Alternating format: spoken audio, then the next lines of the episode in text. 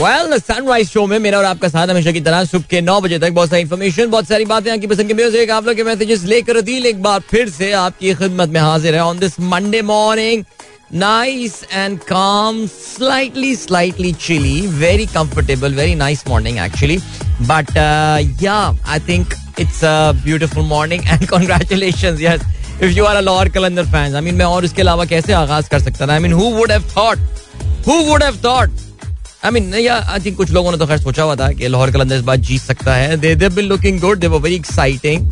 और या I think rightful final थे, but what a performance yesterday. बहुत मजा आया जी. आज के प्रोग्राम में ऑफ कोर्स काफी ज्यादा छाप रहेगी पाकिस्तान सुपर लीग के हवाले से, बल्कि ये कहेंगे कि आज आखिरी शो होगा ऑलमोस्ट जिसमें हम पाकिस्तान सुपर लीग के इस सीजन का जिक्र कर रहे होंगे. उसके बाद अक्सर व बेशतर जिक्र आ तो रहा होगा, लेकिन उस तवानाई के साथ और उस मैग्नीट्यूड के साथ जो है वो अब आपको नहीं सुनने को मिलेगा जितना ज़ाहिर हम सुनते रहे, क्योंकि हमारा focus is now going to shift on the upcoming series which is Pakistan versus Australia. And man what a series that is going to be. Australia की टीम भी कल पाकिस्तान आ गई है, ज़ाहिर उसके हवाले से भी हम बात करेंगे.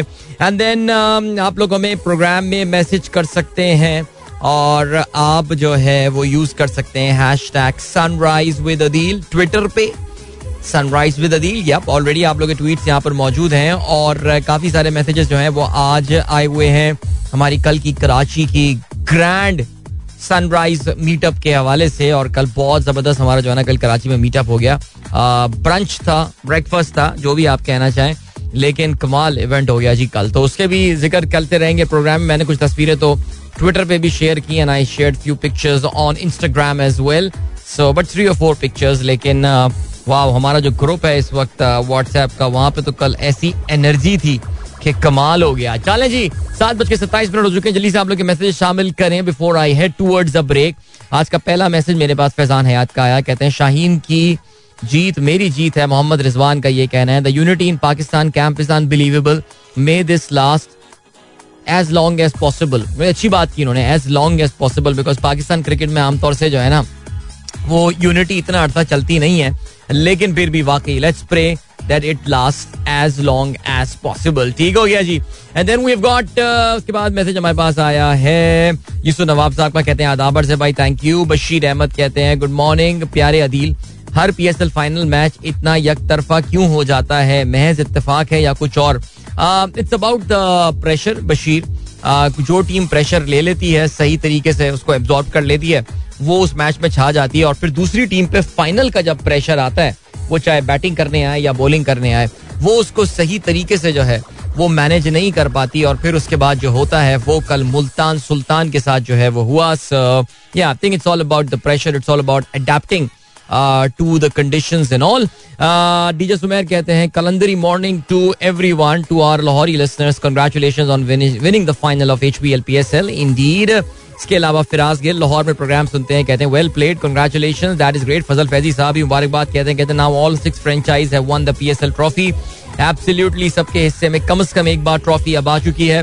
And how competitive this league is, जबरदस्त. फैज आलम कहते हैं अस्सलाम वालेकुम, गुड मॉर्निंग अदील भाई, congratulations to Lahore Qalandar for a great win. After all their wait, patience and effort paid. वैसे it could be a great case study, 6 साल की लगातार मेहनत और फाइनली दे गॉट इट. और could be a good plot to chuck the India type movie. Yeah, I think they can make a decent movie out of that, no doubt. यानी 5 साल 6 साल हम सब ने मिल के जो है ना, लेकिन 3 साल से कल जो हमारा शो है उसमें राशिद खान आए हुए थे और वो बड़ी अच्छी बात कर रहे थे ना कि यार ये वो टीम है कि जो बड़ा स्ट्रगल किया है. यानी आप लाहौर कलंदर्स की जो है ना वो दो पार्ट्स में डिवाइड कर सकते हैं. उनके पहले 4 season they were pathetic, I think 4 season में they were the lowest rank team, आखिरी नंबर पर आया करती थी और इससे बेहतर परफॉर्मेंस की लोगों ने उम्मीद लगाना छोड़ दी थी. आई थिंक इनका जो टर्न अराउंड सीजन था दैट वाज द 2020 सीजन जिसमें they played in the final, they lost to Karachi of course, they are at the national stadium, खाली नेशनल स्टेडियम में जो खाली नेशनल स्टेडियम पड़ा हुआ था वहाँ पे कराची के हाथों उनको शिकस्त हुई थी. हाउएवर उसके बाद से उस सीजन से they have been playing well और इस बार आई थिंक उनकी ड्राफ्टिंग बड़ी ज़बरदस्त थी. आई थिंक शाहीन शाह अफरीदी ने जो कप्तानी की जिम्मेदारी संभाली है, because Sohail Akhtar as the captain was always a question mark, इसमें कोई शक नहीं है. उनकी अपनी जगह क्या टीम में बनती है, आप देखिए आपने सोहेल अख्तर को कप्तानी से हटाया और अब वो टूर्नामेंट में फीचर ही नहीं करते हैं. सो शाहीन के आने से ज़ाहिर है वो फ़र्क पड़ा. और या I would say good drafting, good players that they took in. So yeah इस पे पूरा डाइसेक्शन जो है ना वो किया जा सकता है. फहीम अली खान की बात करते हैं. डियर जी अस्सलाम वालेकुम. First of all there is no question. Secondly yesterday we enjoyed a lot our meetup. Thanks for providing such a nice gathering. Thirdly, finally, Lahore Qalandar's won PSL 7. Congratulations to all Lahore Qalandar supporters. इसके अलावा शामिर रनाजान जो कि लाहौर के supporters हैं काफ़ी खुश नज़र आ रहे हैं. Why is almost one of final of the PSL so one-sided? ये मैंने ख्याल से इसकी जवाब जो है वो दे दिया है. एंड देन इसके अलावा एक और गाड़ी में बहुत सारे खुश खुश बच्चे, दो गाड़ियों में खुश खुश बच्चे बैठे हुए हैं. लाहौर में अलीशबा, अली मीसम, मूसा, हैदर, अलैना. Many many congratulations Lahore Qalandar. Finally your prediction was spot on. देखिए जी मैंने अपने कल शो में predict किया था that I see Lahore winning because जिस कहते हैं कि the momentum was with them and ज़ाहिर crowd साथ में होना जो है ना वो एक बहुत बड़ा factor होता है. हैदर अली many congratulations जी, आपकी टीम जो है वो कामयाब हो गई. पीर ज़हीर साहब गुड मॉर्निंग कहते हैं, सब लिसनर्स को कहते हैं it was a wonderful meetup yesterday and congratulations to Lahore Qalandar, Pakistan की जीत. Alright then we have got Tahirullah Khan कहते हैं अस्सलाम वालेकुम. आखिरकार सुल्तान को अपना ओवर एतमाद ले डूबा और लाहौर की सख्त मेहनत और अच्छी फील्डिंग रंग ले आई. ऑलराइट जावेद साहब कह रहा हूँ, जावेद साहब सारे खान हुए हैं ना एक्चुअली. और जावेद साहब कहते हैं अस्सलाम वालेकुम, सुबह बखैर. वालेकुम अस्सलाम. क्या खूबसूरत तस्वीरें आपने शेयर की हैं इस्लामाबाद की. It's hard to believe it's a city. Seriously. Waleed Mughal कहते हैं congratulations Lahore Qalandar new champion of PSL. Mohammad Hafeez shown his experience पहले बैट से और फिर बॉलिंग से. जी हाँ बिल्कुल absolutely.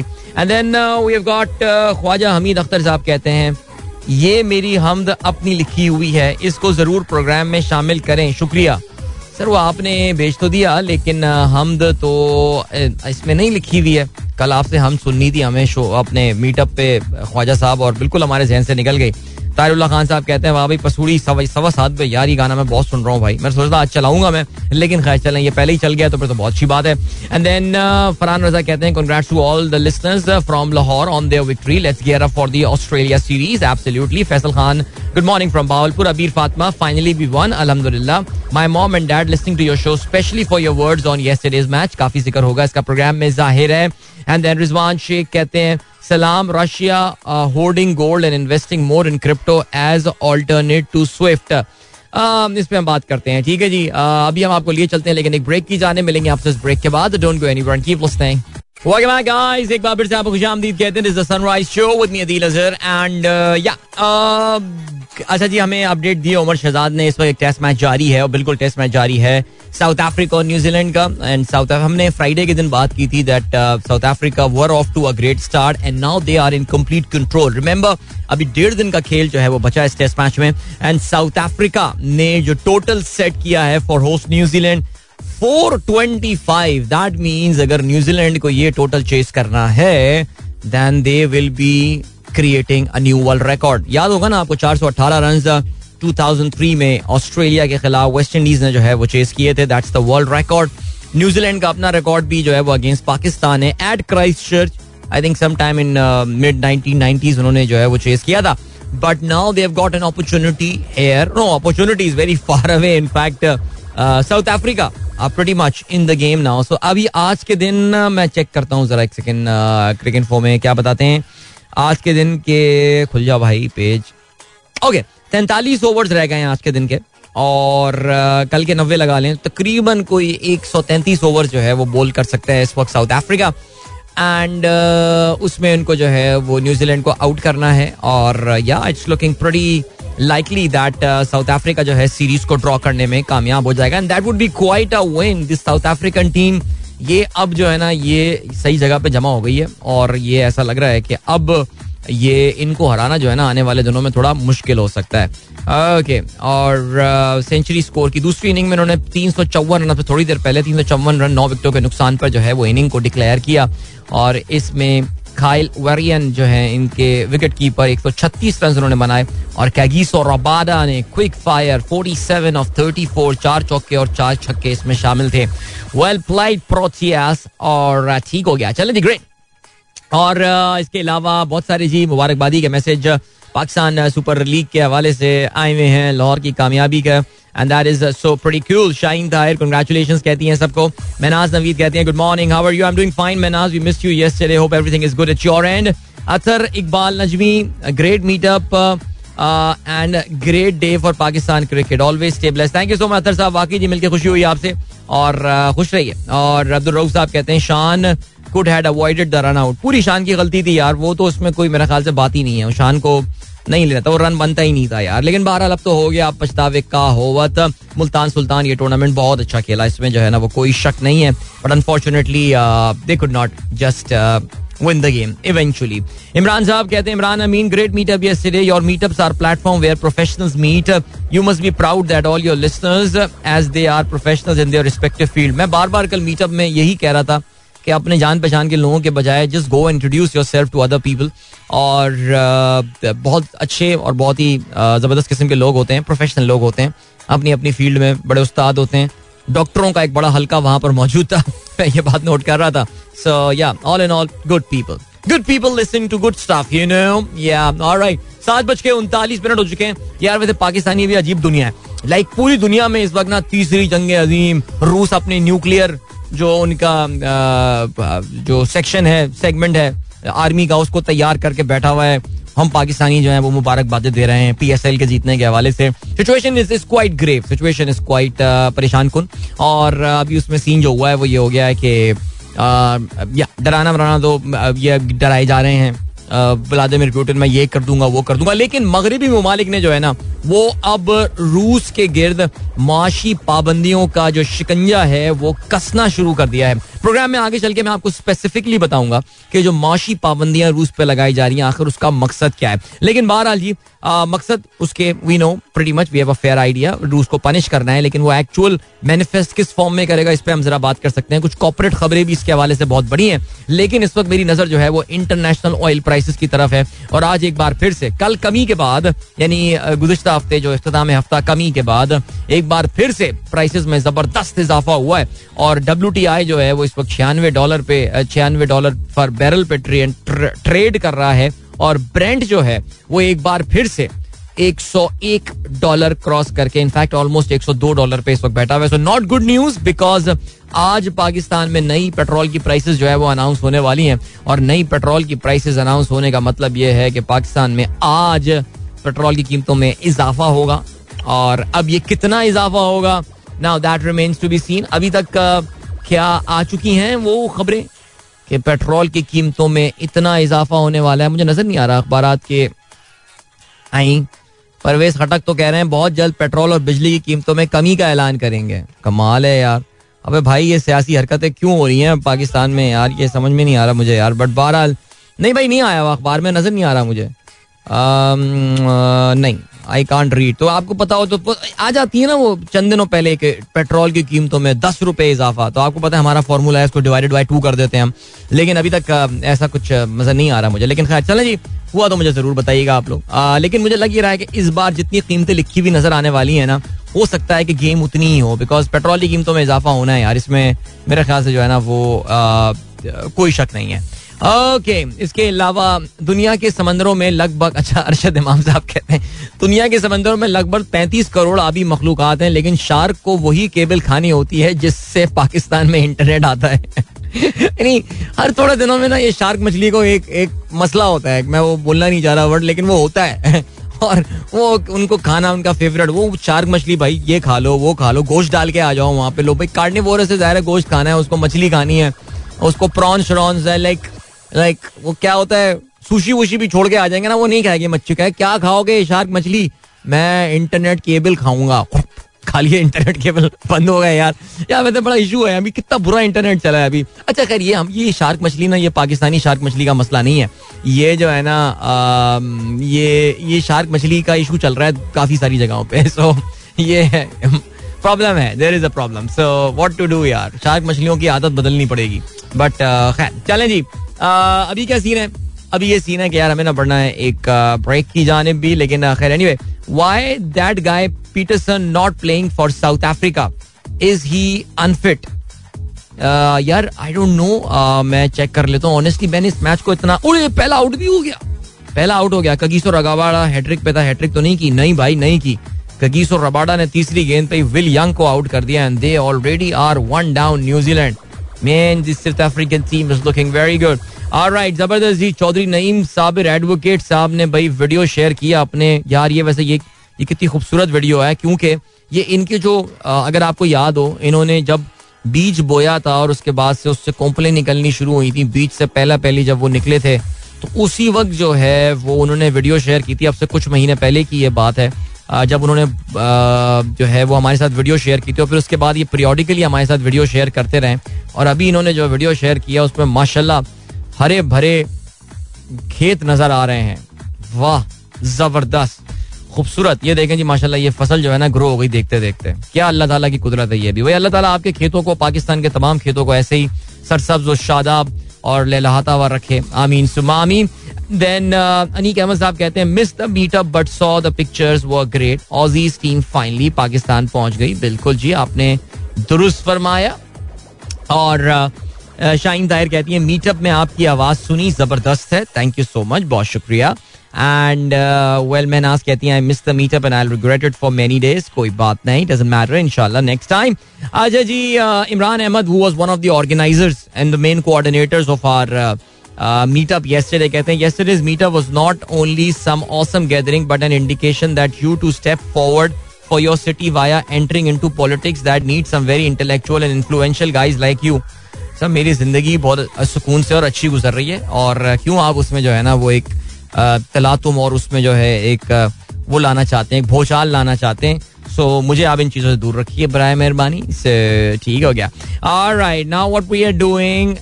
ओहो भाई ये यूक्रेन की गवर्नमेंट ने पोस्ट किया है the biggest plane in the world was destroyed by Russian occupants on an airfield near Kyiv.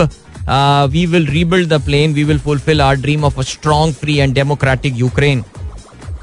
यार ये वो जहाज है जब भी पाकिस्तान आया हुआ था मेरे ख्याल थोड़े दिनों पहले, दुनिया का सबसे बड़ा जहाज.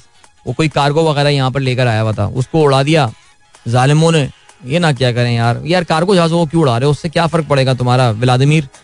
बट बहरहाल चलें जी, एनीवे अभी ले चलते हैं आपको ब्रेक की जाने. ब्रेक के बाद एक गाना सुनते हैं. अच्छा सा ठीक है जी, मिलेंगे आपसे उसके बाद. Don't go anywhere, keep listening. यार ये कौन सी ग्रामोफोन वाली रिकॉर्डिंग लगी हुई है यार. ये इंजीनियर बाबू इस गाने को प्ले, यार इतना खूबसूरत गाना था ये, इस गाने को प्लेलिस्ट से निकाल दें यार. Let's take this thing out. Alright ये बहुत खूबसूरत गाना था, जवाद का बड़ा अच्छा गाना था. And I used to like it when I was very young, but उस गाने को खारिज करते हैं कोर्ट से. अभी सुनते हैं ये वाला गाना. दिस शिराज उपल विद पहला पहला प्यार. So I will be back in 4 minutes with the newspaper headlines. So don't go anywhere and keep listening. Alright, 7:54 is the time. Sunrise Show में अदील की आवाज आप सुन रहे हैं, और अब जो है वो हम आपको लिए चलते हैं आज के अखबार में शामिल अहम खबरों की जानिब. शिराज उपल साहब का शुक्रिया करते हैं. हम चलें जी रूस के हवाले से खबरें जो हैं वो तमाम अखबारात ने अपनी लीड बनाई है, लेकिन बहरहाल नहीं तमाम अखबारात ने, I am so sorry. Jang और डॉन जो है they are very excited about the Pakistan peoples parties long march. Jang का लिखना है पीपी का लॉन्ग मार्च शुरू, इस्लामाबाद जाकर हुकूमत पर हमला करेंगे. बिलावल भुट्टो इमरान से इस्तीफा. अच्छा बिलावल भुट्टो का ये कहना है इमरान से इस्तीफा लेना उनके बस की बात नहीं, शेख रशीद का ये कहना है. बिलावल अपने बाप जरदारी की लूटी दौलत बचाने के लिए निकले हैं, सिंध में 15 साल हुकूमत का जवाब देना होगा, शाह महमूद कुरैशी का ये कहना है. बहरहाल ये हुकूमत के जितने मिनिस्टर्स हैं उनके बयान अखबारात में आए हुए. बिलावल का लॉन्ग मार्च तहम रात कराची से मातली पहुंच गया. जरदारी सुन लें इमरान ने बल्ला उठा लिया, जल्द आपको भगाएगा. असद उमर अली जैदी और दीगर का खिताब. पीटीआई मार्च के शुरका आज रात जेकबाबाद में कयाम करेंगे. तो पीटीआई का भी मार्च हो रहा है और पीपी का जो है वो मार्च हो रहा है. सो मार्च करो जी, march tomorrow, march is starting by the way. Dawn का क्या लिखना है, Bilawal kick start march to dislodge Imran. Caravan from Quaid's mausoleum reaches Matli. Okay Rashid Sheikh Rashid claims opposition in deadlock over no trust motion. PTI Huqooq Sindh march against PP reach government reaches Jacobabad. Okay Australia की team Pakistan आ गई, आज अखबारात में prominence के साथ ये खबर शाया की गई है. डॉन का क्या है जी, उन्होंने लिखा है कमिंस पैट कमिंस ऑस्ट्रेलियाई कप्तान, Pakistan is incredibly safe. Alright says Cummins as Australian team arrives.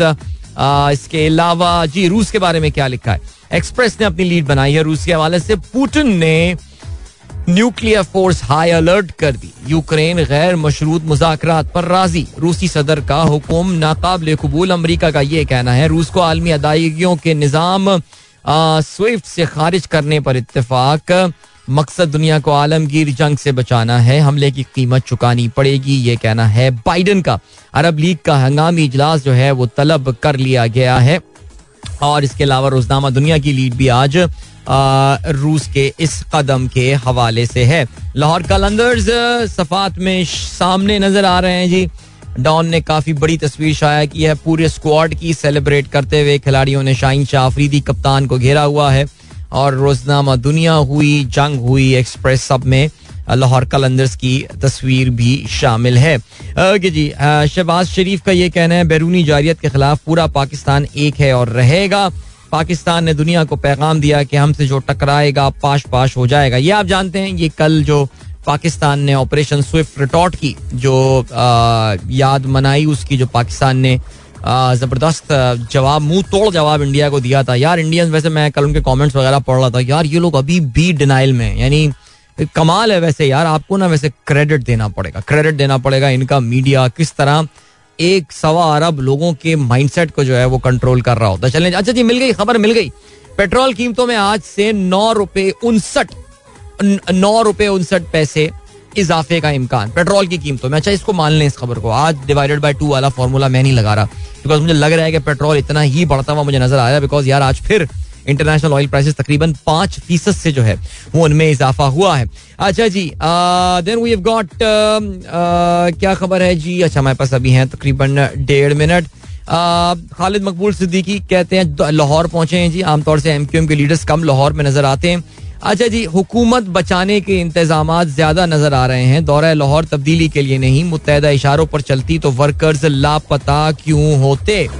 And then we have got इत्तेहादी जमात बाप का वजीर आजम को मुतालबात पेश करने का फैसला. काबीना में नुमाइंदगी, सूबे की कौमी नशस्तें बढ़ाने, मेगा पैकेज के मुतालबात शामिल हैं. आप जानते हैं कि जी जो ये कोलिशन गवर्नमेंट्स होती हैं, इसमें जो छोटे कोलिशन पार्टनर्स होते हैं इनके पास बड़ी बार्गेनिंग पावर होती है. और ये बाप और MQM वगैरह इसको इस्तेमाल करते रहते हैं. मुझे नहीं पता इससे फ़ायदा वो लोग क्या आखिर उनको मिल रहा है, लेकिन फिर भी फ़ायदा उठाने में क्या कामयाब हुए हैं. मतलब बाप का नाम, ये नई पार्टी है बाप, आपको पता है, या इसका नाम कुछ सोच के रखना है, कुछ और रख लेते हैं यार, यानी इसके ना डबल मीनिंग बड़े निकल आते हैं इसके. खैर, एनीवे चलें जी, आगे बढ़ते हैं. वजीर आजम पाकिस्तान कहते हैं मुज़ाकरात की ख्वाहिश कमजोरी ना समझी जाए, भारत मुहिम जोई से बाज रहे, ये कहना है पाक फौज का. पाक भारत को दिखा दिया, पाक फौज कौम की हिमायत से हर जारियत का जवाब देगी, इमरान का ये कहना है. ऑपरेशन स्विफ्ट रिटॉर्ट के हवाले से उन्होंने पैगाम दिया है. ISPR फजाइया, अच्छा एक नया नगमा जो है फजाइया ने वो भी जारी कर दिया है. दफ्तर खारजा का ये कहना है भारत 27 फरवरी के नतज जहन में रखे. ओके जी, और क्या सिलसिला है. फवाद चौधरी का बयान आया हुआ, लगता है लॉन्ग मार्च के लिए बंदे भी हमें देना पड़ेंगे. चलें जी, यहाँ पर रुक जाते हैं बिकॉज टाइम चेक और कमर्शियल ब्रेक का अभी हुआ है वक्त. मिलेंगे आपसे थोड़ी देर बाद, don't go anywhere. Welcome back guys, the sunrise show with Adeel Azhar and here we are for one final time the discussion on Pakistan super league and well there we go. Congratulations Lahore Qalandar, we all know about that and yeah, what a win. I mean Pakistan Super League की तमाम franchise अब जीत चुकी हैं PSL, तो game on हो गई है. तो यानी पहली बार ये कल फाइनल से पहले यही कहानी थी ना भाई, रिकॉर्ड बनना था, या तो कोई टीम पहली बार डिफेंड कर लेती या फिर कोई टीम पहली बार जीत गई होती. सो congratulations लाहौर जीत गया जी. Many congratulations, the atmosphere was buzzing. I mean it can't get more beautiful than this. Lahore winning the tournament in a jam-packed Gaddafi stadium, और जिस तरह public was behind, I think there was a decent support for Multan there as well. आपको crowd के reaction से अंदाजा हो जाता है, लेकिन I'm pretty sure जो Gaddafi stadium की पूरी capacity है उससे कई हजार ज्यादा लोग वहाँ पर मौजूद होंगे for sure. और मैंने सुना है कि कई हजार लोग टिकट लेने के बावजूद stands में दाखिल नहीं हो पाए थे because already हमारे stands भर दिए गए थे. ये कैसे होता है, ज़ाहिर है ये एक पाकिस्तानी क्रिकेट व्यूइंग एक्सपीरियंस का एक I would say it's an endemic, और ये हम नहीं रोक पा रहे हैं. और पाकिस्तान क्रिकेट बोर्ड बहुत कोशिश कर रहा है, लेकिन शायद वो कानून नाफिज करने वाले इदारों के एहसान तले इतना दबावा है कि वो वहाँ उन लोगों को, चाहे वो कराची में जैम पैक्ड स्टेडियम हो या वो इस्लामाबाद में हो, कहीं पर भी हो, इनको रोकना जो है ना वो मुश्किल ही नहीं नामुमकिन हो गया है. सो बहरहाल आप लोग भी याद रखिएगा, आइंदा कभी टिकट लें आप लोग तो भाई मैच शुरू होने से कोई 3-4 घंटे पहले पहुंचाया करें, वरना भर देंगे जी, भर देंगे आप देखें. खैर नहीं भाई चलें जी, मैं इस तरफ निकल जाऊंगा, अभी रोना धोना मैं नहीं करता फिलहाल, बिकॉज मैंने ज़ाहिर है इस टिकटिंग वाले पूरे सिलसिले को काफी करीब से देखा. देखो यार ये टिकटिंग को मुझसे अच्छा कोई नहीं जानता. खैर नहीं भाई चले जी. तो ये मैंने काम देखा हुआ, इसलिए मुझे पता है यार कि ये मसला है, ये हमारे यहाँ ये चीज़ नहीं फिक्स हो पा रही है. पीसीबी भी कोशिश करके देख चुका है, उनको कामयाबी इसमें नहीं हो रही है. सो बहरहाल एनीवे लाहौर कलंदर्स मैच का तो आपको पता ही है जी, कहानी हुई क्या. लाहौर कलंदर का एडवांटेज ये हुआ कि वो टॉस भी जीते और उन्होंने जो है ना वो पहले बैटिंग करने का फैसला किया, और एक मौके पर ऐसा लग रहा था कि लाहौर कलंदर जो है ना 150 की मार लग रही थी, लेकिन यार आखिरी 3 ओवर्स में उन्होंने क्या कुट लगाई है यार मुल्तान सुल्तान की. अच्छा रोमान जब भी पिटता ना रोमान रईस, मुझे अफसोस होता है यार, वो अच्छा शरीफ आदमी है, लेकिन कल रोमान काफी कुट गया. 2 ओवर्स में 35 रन दिए, 17.5 आपको पता, 4 चौके और 2 छक्के रोमान को जो है पड़े.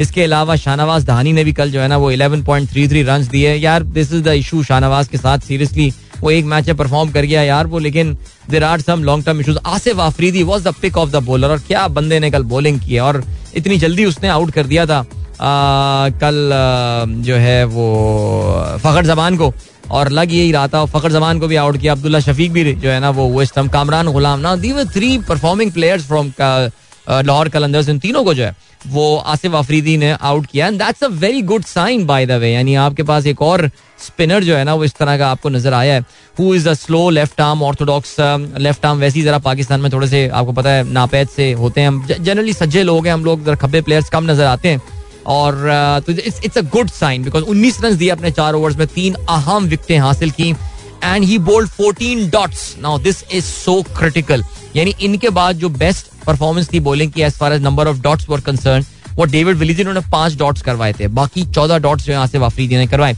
और David Willey got 1 wicket for 42, very expensive. Khushdil Shah के 3 ओवर्स में 24, इमरान ताहिर के 4 ओवर्स में 22 रन जो हैं वो आए, और शाहनवाज दहानी के 3 ओवर्स में 34 आए. तो एक अच्छा ये आखिर में जो है वो एक बार फिर से जबरदस्त कैमियो खेला डेविड वीजा ने, और डेविड वीजा ने जो है वो 8 गेंदों पे 28 रन बनाए.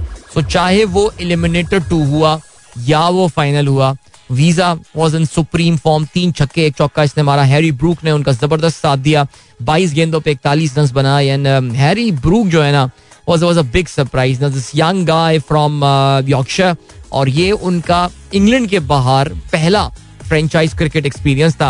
एंड आई थिंक इंग्लैंड के रडार पे डेफिनेटली वो आगे होंगे, बिकॉज ये प्लेड फॉर इंग्लैंड की जो ए साइड है, इंग्लैंड लायंस, उनके लिए भी खेल चुके हैं, इंग्लिश अंडर 19 के लिए, अच्छा आई एम सॉरी, ये played for Hobart Hurricanes. Yeah so this is like sort of second experience there, so good on him man, I mean good player, very very कहते हैं ना proper hitter of the ball. 22 गेंदों पे 41 run बनाए, 3 छक्के और 2 चौके Harry Brook की इस इनिंग में शामिल थे. सो 181 रन चेस करते हुए वेल मुल्तान शायद आई वुड से कि जो रिजवान आउट हुए 19 रन बनाने के बाद, 14 रन बनाने के बाद, उसके बाद से they had been struggling, I mean it was a struggle for them.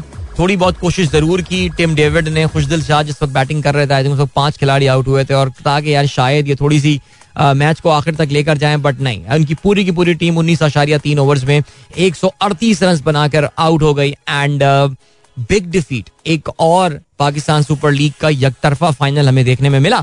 ये क्यों वजह है, इसकी क्या हो सकती है, ये हम सुबह भी जरा डिस्कस कर चुके हैं. शाहीन शाह अफरीदी ने 3 खिलाड़ियों को आउट किया 30 रन देकर. मोहम्मद हफीज ने क्या कारकर्दगी दिखाई यार, पहले तो हफीज ने बैटिंग करते हुए जो है वो ही was the highest run getter, 46 गेंदों पे 69 रन उन्होंने बनाए, और 9 चौके और 1 छक्का इसमें शामिल था. ना द सेम गाय जो कि लाहौर कलंदर के फैंस की जिसे कहना चाहिए कि नाजेबा कलमात और नाजेबा जुमलों के रडार पर था, वही जो है वो कल इनका हीरो बन गया और मैन ऑफ द मैच भी बन गया, चाहे वो बल्लेबाजी हो या बॉलिंग. कल हफीज जो है वो छा गए थे, अपने 4 ओवर्स में 23 रन देकर उन्होंने 2 खिलाड़ियों को भी आउट किया. जमान खान ने भी 2 विकटें हासिल की 26 रन देकर, और समित पटेल के 2 ओवर्स में 7 रन बने. यानी मैंने कल यही ट्वीट किया था कि जब वक्त बुरा हो तो फिर समित पटेल भी अनप्लेएबल जो है बन जाता है, और यही कल जो है मुल्तान सुल्तान के साथ हुआ. सो हुआ कुछ ऐसा जी, प्लेयर ऑफ द मैच का अवार्ड मिला मोहम्मद हफीज को. कंग्रेचुलेशंस टू हिम, अपने करियर को वो मजीद धक्का देने में, आगे लेके पहुंचाने में कामयाब हो गए, at least till the next year. और Mohammad Rizwan was the player of the series, so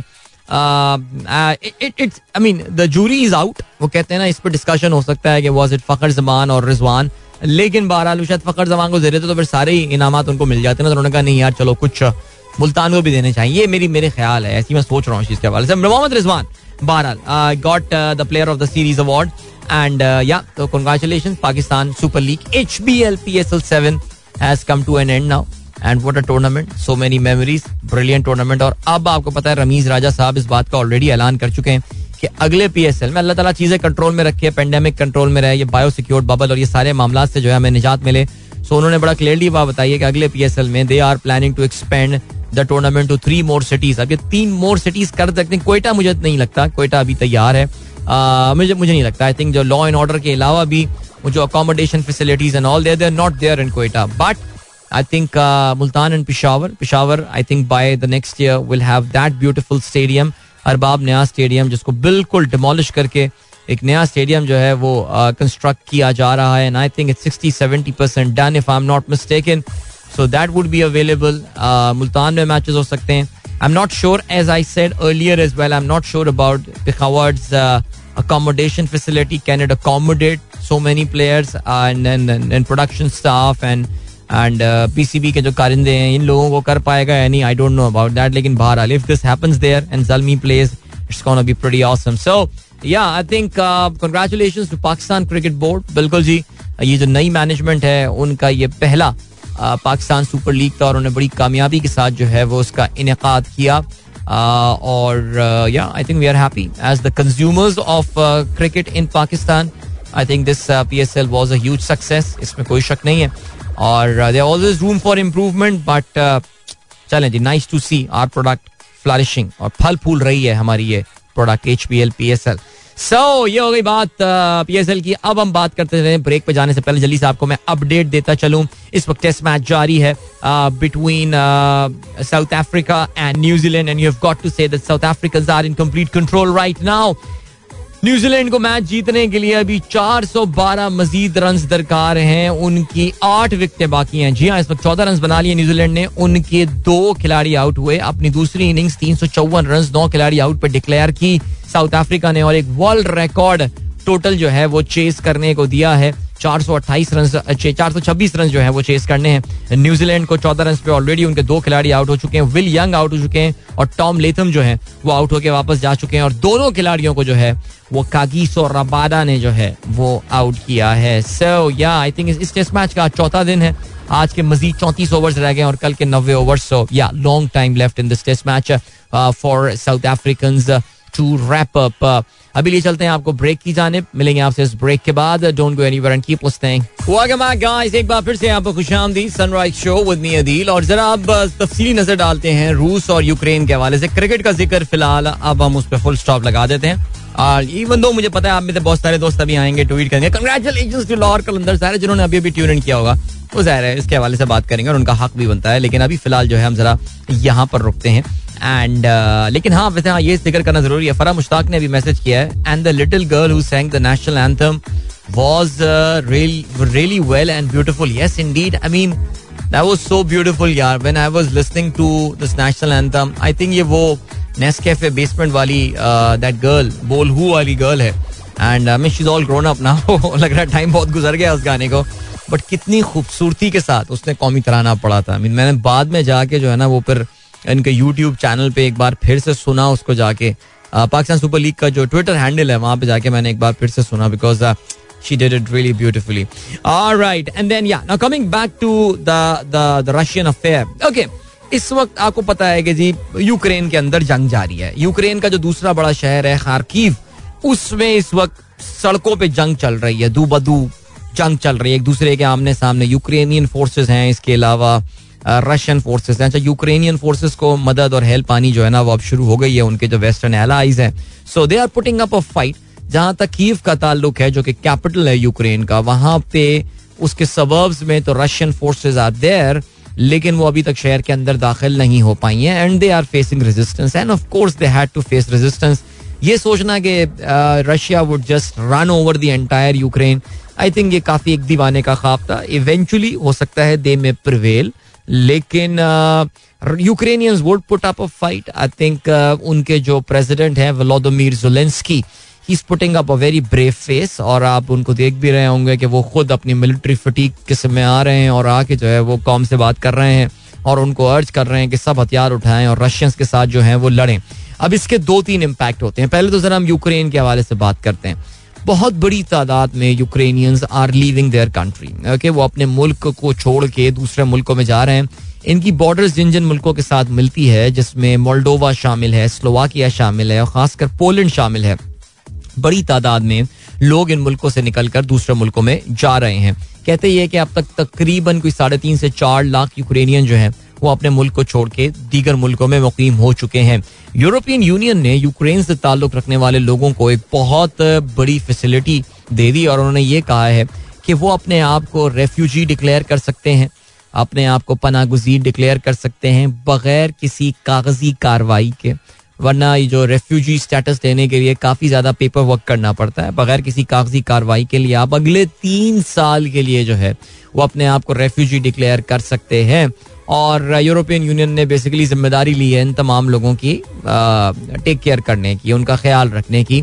ये जनरली ये जो इंसेंटिव दिया है वेस्ट ने बाकी जिन मुल्कों को जाके तबाह किया है, जिसमें सीरिया शामिल है, इराक शामिल है, जिनकी बिल्कुल ईंट से ईंट बजा दी है इन मुल्कों ने, वहाँ के किसी भी शहरी को ये फैसिलिटी हासिल नहीं है. बल्कि अगर आपको याद हो तो जब ये दाइश वाला सिलसिला शुरू हुआ था तो सीरिया से, इराक से बड़ी तादाद में लोग जो हैं वो यूरोप आना चाह रहे थे और उनको किस किस्म की मुश्किलात दरपेश हुई थी वो एक अलग डिस्कशन है. बट यूक्रेन के लोगों को स्पेशल ट्रीटमेंट मिल रही है बिकॉज एक तो ये कि वो रूस से लड़ रहे हैं और दूसरा सफ़ेद फार्म भी हैं, कलर्ड आइज वाले और ब्राउन बालों वाले लोग हैं. तो ज़ाहिर है उनकी जो ट्रीटमेंट है, आपको अगर आप इस वक्त वेस्टर्न मीडिया भी उठाकर देखें तो उसमें जो यूक्रेन को एक बहुत ही एजुकेटेड सिविलाइज कंट्री के तौर से जो है वो प्रेजेंट किया जा रहा है और कहा यह जा रहा है कि this is no Afghanistan and this is no Iraq. यानी दिस इज़, यानी ये मैं आपको ऑनेस्टली ये बता रहा हूँ, यानी मैं देखें बार बार ये बात बोल रहा हूँ, whatever is happening in Ukraine is wrong. Like किसी मुल्क पे इस तरह हमला कर देना, नहीं ये तरीका सही नहीं था.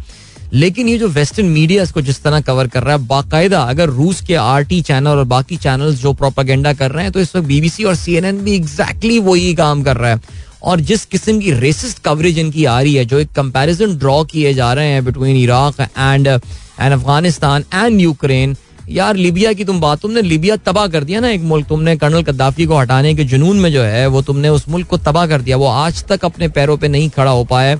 अफ्रीका के खुशहाल तरीन मुल्कों में से एक मुल्क जो है वो आज पसमानदा और अजीब खाना जंगी का शिकार वो मुल्क है. लिटरली 2 हिस्सों में डिवाइड हो चुका है वो मुल्क, आपको अंदाजा होगा.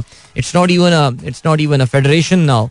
सो ये उन्होंने जो है वो उसका हाल किया है. लेकिन बहरहाल जी, अब इनके अपनी दहलीज पर जब यूरोप के जंग पहुंच गई तो इनका बिल्कुल इसकी डिफरेंट जो है वो ट्रीटमेंट है. So now coming back to the Ukrainians, they have got the refugee status. They can claim a refugee status without any paperwork for up to 3 years. और ज़ाहिर है उनको पैसे भी मिलेंगे, सब कुछ मिलेगा. जो मुल्क इनको होस्ट कर रहे हैं, मोल्दोवा आई नो कि तकरीबन 70,000 यूक्रेनियंस वहाँ पर आ गए. But Moldova is a very poor country, in fact one of the poorest countries in Europe it is. उन्होंने फ़ौरन हेल्प मांगी है यूरोपियन यूनियन से, फ्रांस से स्पेशली और कनाडा से कि आएँ जी हमारी मदद करें बिकॉज हमारे लिए लोगों को मैनेज करना ज़रा मुश्किल हो जाएगा. तो ठीक हो गया, ये तो बात हो गई यूक्रेनियंस के हवाले से. They are putting up a fight. उनका जो सेकंड बड़ा सिटी है खाकीव, उसमें ना कहना ये है कि जी हमने रशिया का हमला जो है ना पसपा कर दिया है. लेकिन बहरहाल fighting is still going on and stuff. नुकसान काफ़ी हुआ है यूक्रेन का, इंफ्रास्ट्रक्चर का, उनकी एयरफोर्स का, उनके एयर डिफेंस का काफ़ी ज़्यादा. लेकिन फिर भी एज आई सेड फाइट वो बहरहाल पुटअप कर रहे हैं और करते रहेंगे. मुज़ाकरात की भी बातें हो रही हैं. बेलारूस में ये बात की गई, व्लादिमीर ज़ेलेंस्की ने, मुख्तलिफ खबरें आ रही हैं इस वक्त. सच को निकालना भी जो है ना वो ज़रा एक यहाँ से मसला हो जाएगा. ज़ेलेंस्की का ये कहना है कि जी मुज़ाकरात को वो तैयार हैं. बेलारूस उनका एक वफ्द भी गया है जहाँ पे वो मुज़ाकरात करना चाहते हैं. उसमें क्या बात आगे बढ़ी we don't know about that. हो सकता है आज को पता चल जाए. लेकिन मुज़ाकरात पे इतना कोई अभी इंटरेस्टेड है नहीं. इस वक्त जो दुनिया में बात चल रही है वो इस वक्त बात चल रही है यूरोप की जानिब से और अमरीका वेस्टर्न कंट्रीज़ की जानिब से रूस पे जो सैंक्शंस लग रही हैं. काफ़ी बड़े पैमाने पर उन पर पाबंदियाँ लग रही हैं. कोशिश ये की जा रही है कि रशिया में एक इकोनॉमिक क्राइसिस क्रिएट किया जाए. ना व्हाट्स द प्लान? रूस में एक इकोनॉमिक क्राइसिस, एक माशी बहरान क्रिएट किया जाए और उस माशी बहरान को क्रिएट करने के बाद, यानी माशी कुरान जब आ गया, तो फिर जो सेंट्रल बैंक, जो बैंक ऑफ रशिया है, उसकी जो कैपेबिलिटीज होंगी इस माशी बहरान से निकलने की, उनको भी चोक कर दिया जाए. तो जो उनके असासे थे बैंक ऑफ रशिया के, उनको फ्रीज कर दिया है. जो भी यूरोप में मौजूद थे या वेस्ट के बाकी मुल्कों में मौजूद होंगे, उनको फ्रीज कर दिया गया है. इसके अलावा जो एक और बात आप बार बार सुन रहे हैं वो ये कि अमेरिका ने ये ऐलान किया है कि रूस को जो है वो स्विफ्ट सिस्टम के इस्तेमाल से अब रोक दिया जाएगा. ना स्विफ्ट जो है वो एक इंटरनेशनल ट्रांजैक्शंस और उसकी सेटलमेंट का सिस्टम है, यानी किसी एक मुल्क से दूसरे मुल्क को आपको जब पैसे ट्रांसफर करने होते हैं तो आप एक सिस्टम इस्तेमाल करते हैं जिसको स्विफ्ट कहा जाता है. और दुनिया के तकरीबन तमाम बैंक ही जो हैं वो इसके मेंबर्स होंगे. तो रशियन बैंक जो हैं, मखसूस रशियन बैंक, जो बड़े रशियन बैंक्स हैं, उनको इस सिस्टम से निकाला जा रहा है. यानी अब वो इंटरनेशनल ट्रांजैक्शन उनके लिए करना जो है वो इतना आसान काम नहीं होगा. वन सेकेंडली, आज ये अनाउंसमेंट आई है ब्रिटिश पेट्रोलियम की जानिब से. आप जानते हैं बरतानिया की एक बहुत बड़ी कंपनी है ब्रिटिश पेट्रोलियम, एक ज़माने में दुनिया की बड़ी कंपनीज में से जो है वो एक हुआ करती थी. और उसने ये ऐलान किया है ब्रिटिश पेट्रोलियम ने that they are selling their stake in the Russian oil company. Russia की जो सबसे बड़ी ऑयल कंपनी है विच इज़ कॉल्ड रोजनियफ्ट, उससे ब्रिटिश पेट्रोलियम का तकरीबन 20% उसका जो शेयर होल्डिंग है, जो उसके स्टेक्स हैं, वो ब्रिटिश पेट्रोलियम के पास है. उन्होंने ऐलान किया है that they are selling off their stake in Rosneft. कहते हैं तकरीबन ये 14 अरब रुपए इसकी वैल्यू है, $14 अरब जो है वो इसकी वैल्यू है.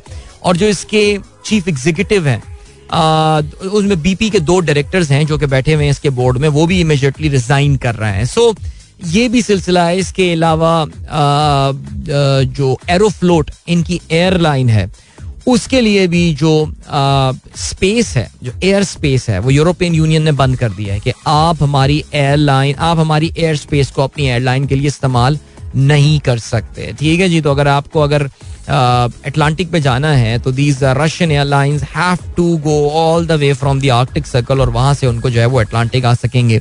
तो आप ये देखिए, चाहे मैनचेस्टर यूनाइटेड का भी आपने सुना होगा कि उनकी ऑफिशियल एयरलाइन जो पार्टनर है दैट इज एरोफ्लोट, और उन्होंने जो है वो कह दिया है कि जी हम अपना इस कॉन्ट्रैक्ट को टर्मिनेट कर रहे हैं. These are just to give you some example.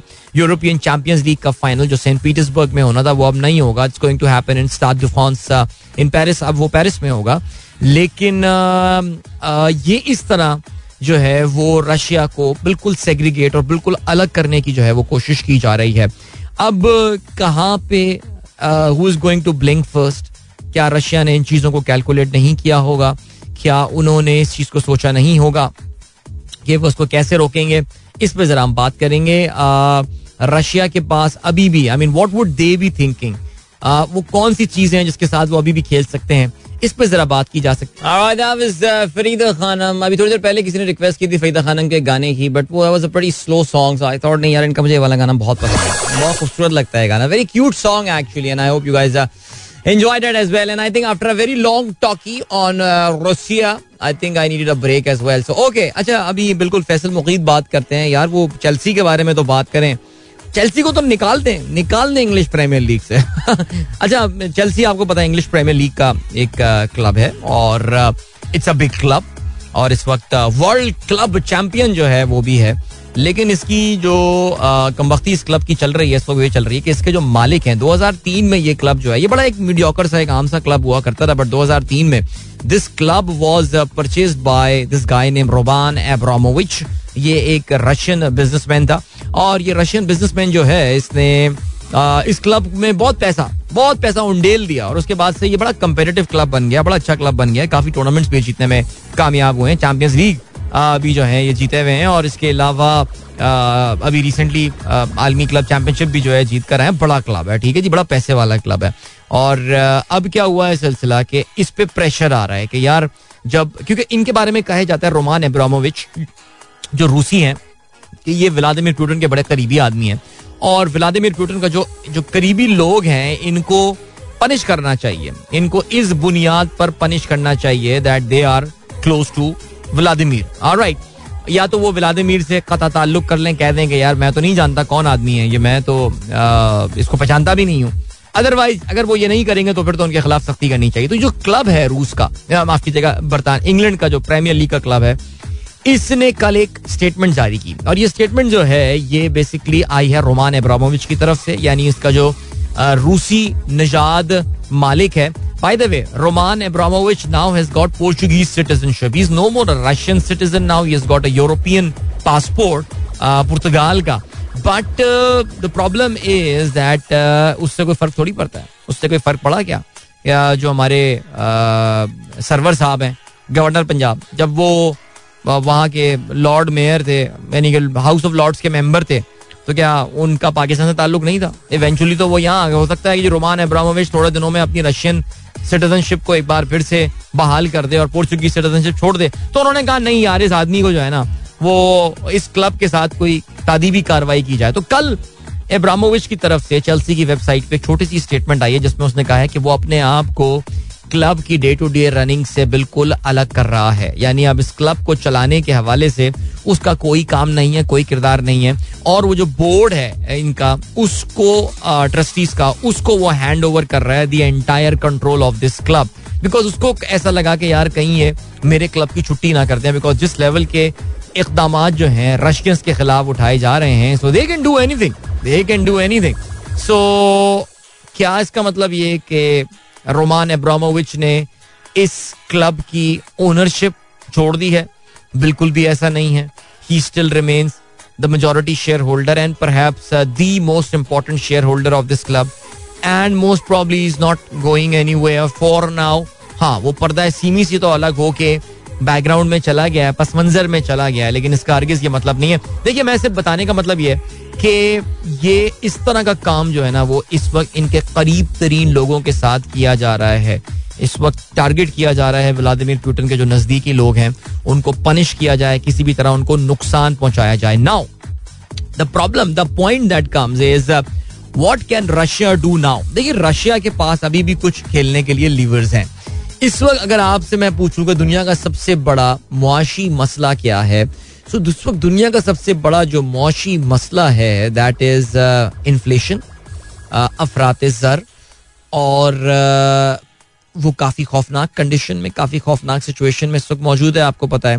और रूस के पास कुछ इस तरह के टूल्स हैं कि जिससे वो दुनिया भर के इस अफरात ज़र के मसले को जो है वो काफ़ी बढ़ा सकता है. मसलन ये कि रूस अगर अपने तेल की सप्लाई बंद कर देता है, उससे थोड़ा बहुत फर्क पड़ सकता है, बहुत ज्यादा तो शायद नहीं पड़ेगा. It is not a member of OPEC, लेकिन still is a major exporter and producer of oil. रूस गैस के साथ खेल सकता है. They can make their gas expensive. Okay, gas की प्रोडक्शन आप ऐसे ही स्विच ऑन करके तो नहीं बढ़ा सकते. Europe is dependent on the Russian gas. तो वो गैस की अगर अपनी सप्लाई के साथ छेड़छाड़ शुरू कर देता है, so things are going to get very difficult for countries like Germany and Italy and France and central Europe. और वहाँ पे महंगाई में शदीद इजाफा हो सकता है, बिकॉज उनको फिर गैस के ऑल्टरनेटिव्स पे जाना पड़ेगा जो कि उनको महंगे पड़ने वाले हैं. इसके अलावा एक और फैक्टर जो बहुत इंपॉर्टेंट फैक्टर है वो ये है that Russia is one of the major producer of wheat as well. जी, मैं बात कर रहा हूँ गंदम के हवाले से. और रूस में एक एरिया उनका जो है वो कहलाया जाता है विच इज़ पेम्पास. ये उनका वो ऐसा एरिया है जो कि फ्लैट लैंड है और वहाँ बड़ी बड़ी तादाद में वो गंदम पैदा करते हैं. और अगर मैं गलती पर ना हूँ, I think after China and India, Russia is the third biggest producer of wheat. और अब ये होगा कि जी वो व्हीट प्रोड्यूसर अगर फर्ज करें रूस अपने व्हीट की सप्लाई को वक्ती तौर से बंद कर देता है, then international wheat prices are going to go up massively. Okay, international wheat prices will go up massively. और फिर उसके बाद now this is the area that hurts the most. रोटी की कीमत बढ़ जाना, स्पेशली हमें पता है ये बात, I mean like it's a staple anywhere in the world. ये कहते ना कि दुनिया के चंद मुल्कों में ये स्टेपल नहीं है. नॉल व्हीट की प्राइसेस बढ़ना आपको हर जगह जो है वो तंग कर सकता है. सो ये वो चीज़ें हैं जहाँ से हमको भी जो है वो नुकसान पहुँच सकता है. As far as inflation is concern, तेल की कीमतें बढ़ती हैं, गैस की कीमतें बढ़ती हैं, LNG की prices go up and then wheat की prices also go up. Even though Pakistan इस साल व्हीट के हवाले से खुद मुख्तार है, लेकिन let's see what happens. Pakistan has got exportable number this time. Wheat का कितना export किया, अभी नंबर मुझे honestly पता नहीं है. I need to check that out. But अगर प्राइस बढ़ जाती है तो पाकिस्तान को इससे सॉर्ट ऑफ फायदा भी पहुंच सकता है. लेकिन अगर आप इंटरनेशनल प्राइसेस पे एक्सपोर्ट करते हैं तो फिर there is all the incentives for the people, for the exporter, के rather than giving it in the Pakistani market. आप जो है वो उसको इंटरनेशनल मार्केट में सप्लाई करें because you can make good money there. However फिर गवर्नमेंट एक्सपोर्ट पाबंदी लगा सकती है. काफी चैलेंजिंग सिचुएशन जो है ना वो यहाँ पे हो सकती है. सो या इस वक्त अनसर्टेनिटी है और ये अनसर्टेनिटी कभी भी अच्छी नहीं होती है मार्केट्स के लिए, चाहे वो स्टॉक मार्केट हो, करेंसी मार्केट हो. Russian rouble has fallen by 40% पिछले चंद दिनों में, 40% उसमें जो है वो गिरावट देखने में आई है. कितने गिरेगा ये जाके since the start of this we don't know. Stock market has collapsed as well and yeah very very uncertain times we are living in. So देखते हैं जंगबंदी कब होती है या ये मामला आगे बढ़ते हैं. अभी लिए चलते हैं आपको ब्रेक की जाने, मिलेंगे इस ब्रेक के बाद. Don't go anywhere and keep listening. Welcome back guys, एक बार फिर से आपको खुशामदीद कहते हैं. This is the sunrise show with me Adeel Azhar. जी, क्राइस्टचर्च टेस्ट में इस वक्त जो है ना वो 3 खिलाड़ी आउट हो चुके हैं. इनफैक्ट तीसरी विकेट तो 25 रन पे गिर गई थी न्यूजीलैंड की. इस वक्त बैटिंग कर रहे हैं डेरल मिचेल 16 रन पर और Devon Conway is batting on 21. Keshav Maharaj ने तीसरी विकेट हासिल की थी. Kagiso Rabada got 2 wickets. Good going South Africa and they are very closing, they are closing in on the victory for sure. काफी time है अभी, कल का पूरा दिन जो है वो इनके पास ऑफ कोर्स पड़ा हुआ. यार खेलों की खबरों में आज बात तो हमने की नहीं, ऑस्ट्रेलिया की टीम पाकिस्तान आ गई है यार. अच्छा, आप लोग पता है एक बात नोट कर रहे होंगे और वो ये नोट कर रहे होंगे that I think Australian cricket board और ऑस्ट्रेलिया के जो प्लेयर्स हैं they are putting up a pretty normal face to the entire thing. I mean ये कहना दैट वाओ मैन. अच्छा, ये सिक्योरिटी के सवाल भी ना हमारे जर्नलिस्ट ही पूछते हैं, यानी हम ही पूछेंगे. So how do you rate the security, Mr. Pat Cummins? That was amazing. I mean, it's a very super safe country. उसको कैसे पता super safe country यार? तुम अभी एयरपोर्ट से निकल के सरीना तक आए हो, सरीना से वो डेव वार्नर तस्वीरें वगैरह शेयर कर रहे हैं and stuff. So I think irrelevant questions. I'm sorry to say, our journalists don't know which questions to ask. लेकिन खैर, anyway, but the Australian Cricket Board is putting up a very normalized face, as I was saying. Very वो जो diplomatic manners होते हैं इस पूरे मामले में वो ये लेके चल रहे हैं that yes it's a big deal. 24 साल में पहली बार एक ऑस्ट्रेलिया की टीम पाकिस्तान आई है, बट ये कह देना that we are quite satisfied with the security और ये वो बार बार ये कहना कि जी इस हिसार में हमें फलाने हिसार नहीं. I think very very normal किस्म की चीज़ें हैं वो उनको. अभी मैं कल देख रहा था यार, वो उनको चिकन कढ़ाई खिला रहे हैं वहाँ पे, तो मैंने कहा ये भी एक साजिश है. आपको पता है ना कि क्या वाकया याद आ गया. साउथ अफ्रीका ने जो है अपने नेल्सन मंडेला साहब के ज़माने में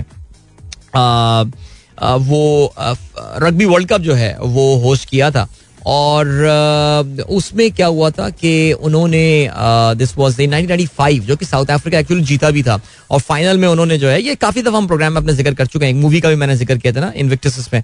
सो उसमें हुआ ये था कि जो ऑल ब्लैक्स थे उन्होंने ये इल्ज़ाम लगाया था कि उनकी टीम के जो ज़्यादातर प्लेयर्स थे they were playing with severely upset stomach because उनको ऐसा लगता है कि उनको डिलिबरेटली फूड पॉइजनिंग जो है वो करवाई गई थी इन साउथ अफ्रीका ताकि they can not play at their optimum. तो कल जब ये चिकन कढ़ाई जो है ये साउथ अफ्रीकन, माफ़ी दीजिएगा, ऑस्ट्रेलियंस खाते हुए मुझे नज़र आ रहे थे, किसी ने अपनी स्टोरी शेयर की थी तो मुझे यही लगा था. बट बहरहाल जी बाकी सारे जो हैं आई मीन उनकी मज़ेदार सी स्टोरीज आ रही हैं and also they appear to be. I know उनकी आइसोलेशन एंड आई थिंक उनकी आइसोलेशन कल खत्म होगी, ऑफ कोर्स वो 3 डे आइसोलेशन वाला जो सिलसिला, बिकॉज आज इन लोगों के जनाब कोविड के टेस्ट वगैरह भी आ जाएंगे. So yeah I think something to look forward to now for the Pakistani cricket fans आने वाले दिनों में, which is this 1 month long Australian tour to Pakistan. I am sorry अगर मैंने साउथ अफ्रीका बीच में ऑस्ट्रेलियंस को बोल दिया, आदत नहीं है ना यार. यानी पाकिस्तान में ऑस्ट्रेलिया, यानी जो सोचें यार जब वो बच्चे जो पैदा हुए होंगे 1998 में, आज वो 24 साल के हो गए हैं, उनकी शादी की उम्रें हो गई हैं उन लोगों की. अब ऑस्ट्रेलिया दोबारा यहाँ पर आई है, बट अल्हम्दुलिल्लाह ये एक बड़ा मुश्किल जर्नी था पाकिस्तान के लिए. याद रहे जी, ऑस्ट्रेलिया तो उस दौर में भी नहीं आई थी जिस वक्त दुनिया की तमाम टीमें पाकिस्तान आके खेल रही थी. 2002 की सीरीज अगर आपको याद हो तो उस वक्त भी ऑस्ट्रेलियंस ने, ये 9/11 नया नया हुआ था, अफगान जंग and all stuff, and they said that we are not travelling to Pakistan. और उन्होंने हमें जो उन्होंने कहा था no we are not going to embarrass you in Pakistan, we will embarrass you in UAE.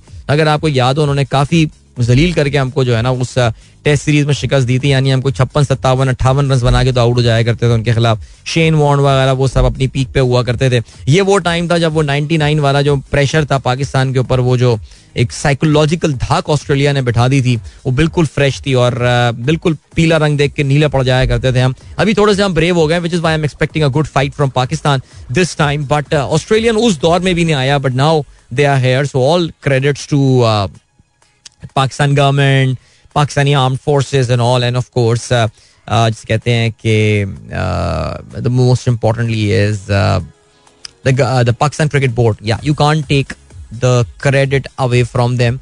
और इसमें जो बहुत अच्छी बात, आई मीन यहाँ पे यार वसीम खान साहब का जिक्र करना ना बड़ा ज़रूरी बनता है.